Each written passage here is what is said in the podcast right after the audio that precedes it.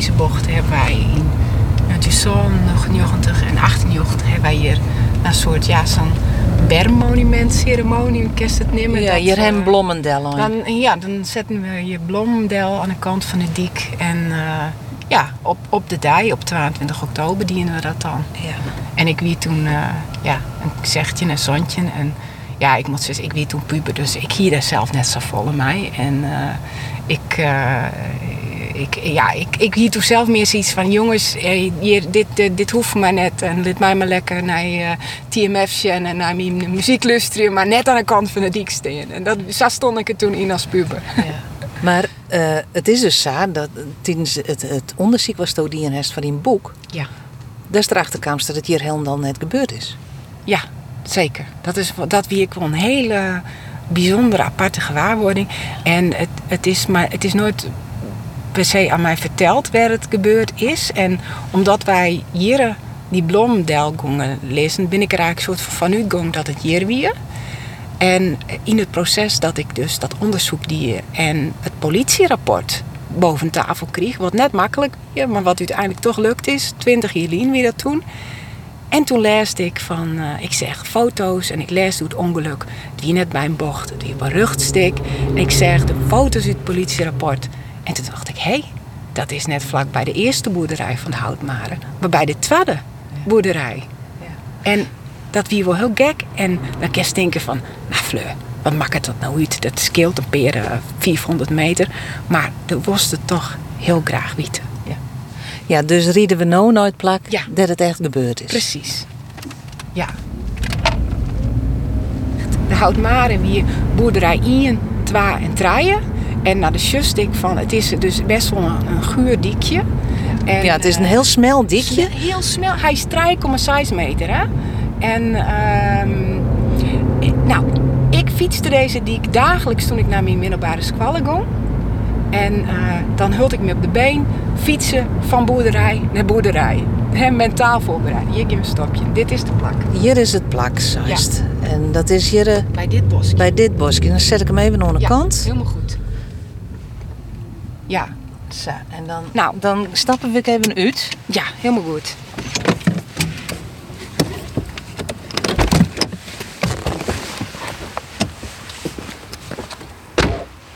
wij staan zo, wij sjuggen in de richting hoe Ilse fietste. Dus ja. als wij nou in die richting samen sjuggen, dan kwam die dus van die kant aanrieden. En wat hij er zelf hoe zei is, op Ines merk ik een klap. Of ik hier een klap. En mijn voorruit gaat kapot. Dus ik merk wel dat ik iets rekken heb. Dat zei het in zijn verklaring. Het niet zien. Hij had niet zien.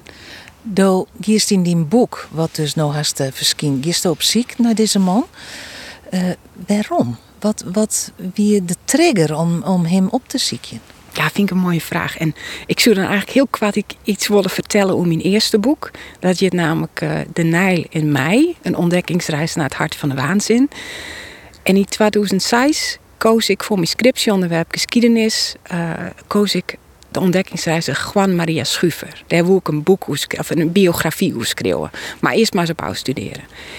En toen rek ik zo geïnteresseerd in die man. Hij is, hij ging eind 19e eeuw op reis langs de rivier de Nijl. Is daar ik verdwenen in het niks. Er is nooit waarom schoen. Ik dacht, wist wat? Dit is een cold case. Eind 19e eeuw, ik wil die oplossen. Dus ik wil in de voetsporen van die man naar Afrika ontdekken wat er nou met hem gebeurd weer. Nou, en ik kreeg op een contract. Ik koe reisbeurs aan vreetje. En ik, in uh, november 2008 hiek mijn backpack en een tintje. Ben ik naar Sudan vliegen, naar de hoofdstad Khartoum. Kreeg als die ontdekkingsreiziger in het tintje aan de Nijl. En van nou daar beginnen mijn reizen. En het bijzondere wie, ik heb werkelijk alles na kunnen reizen in weer in West. Tot en mij in het terug oorlog verskoorde Zuid-Soedan. En ik dacht dat ik daar voor die man wie, maar wat er eigenlijk gebeurde is dat als in Afrika bist, de D is overal aanwezig. Dit is alom vertegenwoordigd, volle meer dan hier. En heel dal in een land wat in oorlog is. Precies. En ik, kwam midden in oorlogsgebied terecht. Ik kwam bij het gezin van mijn gids te wijnen. En uh, ik rekke goed bevreunde mij zien uh, zus Fatima. En zij vertelde, ik heb mijn broer verlen in de burgeroorlog. En in, dit, in, dat, in dat rare land, maar die meesten die niet net kende, begon ik voor het eerst in mijn leven over te praten. Want ik eh, die verongeluk. En, en, en dat, dat die ik nooit. Dat ik zat die voetstappen, maar in dat land gebeurde dat ineens op die reis. En dat ik helemaal net terug dat dat gebeurde. Maar op dat moment begon dat wat los te komen. Dat onverwerkte trauma, dat begon wat naar de oppervlakte te komen. Terug die gesprekken en terug wat ik daarmee maakte. Ik kwam weer waarom in Nederland. Ik woer dat boek schreeuwen. Maar dat lukte me helemaal net. En ik, ik wie helemaal de kluts kwijt. En ik rek eerst manisch. En daarna rek ik in een psychose. Ik rek het totaal het contact met de werkelijkheid kwijt. Dus dat onverwerkte trauma van Ilse, dat ziet Sadjip. Dat het alleen nog maar op die manier als een soort vulkaanuitbarsting een, een, ja, een wijk vinden. En uh, ja, wat er op een gegeven moment gebeurde, wie dat ik ik kreeg op een gegeven moment eh, ik kreeg les van hyperventilatie. Ik wist helemaal net dat dat uh, hyperventilatie. Het viel als een soort hartaanval. Dus ik bellen 112 van jongens, het gaat net goed en ik heb een hartaanval. Maar die meesten mensen dat vaker mij. Dus ze zei nee mevrouw, je moet er beter ademhalen. Ja. Draai tellen in, acht tellen uit. Nou, ik dat proberen. Lukte voor je meter.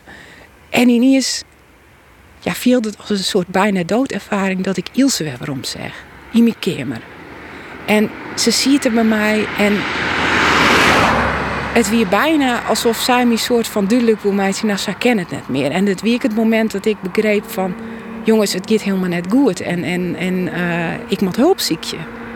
En dat heb ik toen ik dien. En uh, ik heb dat toen dien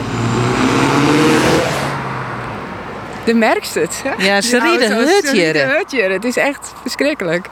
Maar um, toen heb ik, ben ik bij een psychiater terecht kwam. En toen had het zeker wel een aantal hierdoor ik, uh, dat ik weer wat herstelde. En ik heb uiteindelijk ik diagnose bipolaire stoornis gekregen, manisch depressief. Dus ik heb een hele periode gehad dat die manische en die depressieve periodes zich uitwisselden. En ja, dat het er eigenlijk helemaal net echt zegt dat het wat beter zou gaan. Maar toen heb ik me eigenlijk herpakt. Toen ik in april 2012 ben begonnen met het schreeuwen van de Nijl in mij. En dat boek, terug te schreeuwen als verwerkingsproces, kreeg ik wel zoveel grip op mijn leven. Grip op het verhaal.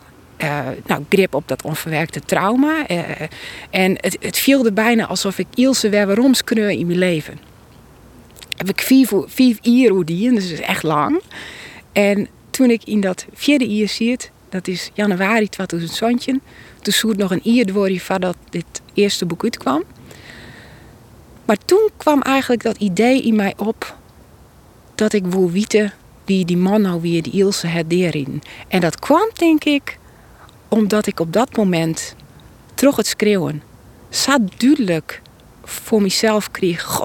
Die ene gebeurtenis. Wat had dat nou voor impact gewoon op mijn leven? Dat kon ik nu nou heel goed begrijpen. Maar hoe is het nou voor hem best? En dat wie net per se een beschuldigende vraag of dat ik hem ter verantwoording wil roepen, maar ik wie eigenlijk oprecht interesseerd in onze parallele levens. Dus één gebeurtenis, dat begon precies op de plek waar we nu staan, bij dit bosje. Het bijzondere is wel wat ik als startpunt hier aan de gegevens, wie eigenlijk net zo volle. Ik wist alleen nog dat hij meneer Smeet zitten en dat hij op wereldreis is gegaan. En het bijzondere is ik wel dat ik die gegevens pas uh, in 2011 ooit een keer jet heb. Toen ik in Heerenveen wie en een uh, memtje kwam van een vriendinnetje van vroeger. En uh, nou, ik praatte gewoon wat met haar. Ik herkende haar eerst net eens. En nou, weer wat koetjes en kalfjes. En toen zei zij ineens mij denkst dat meneer Smeets daarom op wereldreis is gegaan? En dat wie het moment om me realiseren van, goh, ik heb zien namen net hier ooit weten. Die, daarheen werd dus eigenlijk dus nooit, nooit gaan. En dat zei ik wel iets hoe het isolement van werk in ziet als 15-jarige. Want, nou ja, het job, het is net zo groot warp. Ik bedoel, iedereen moet het wel weten hebben. Maar ik jerde dat dus pas in 2011.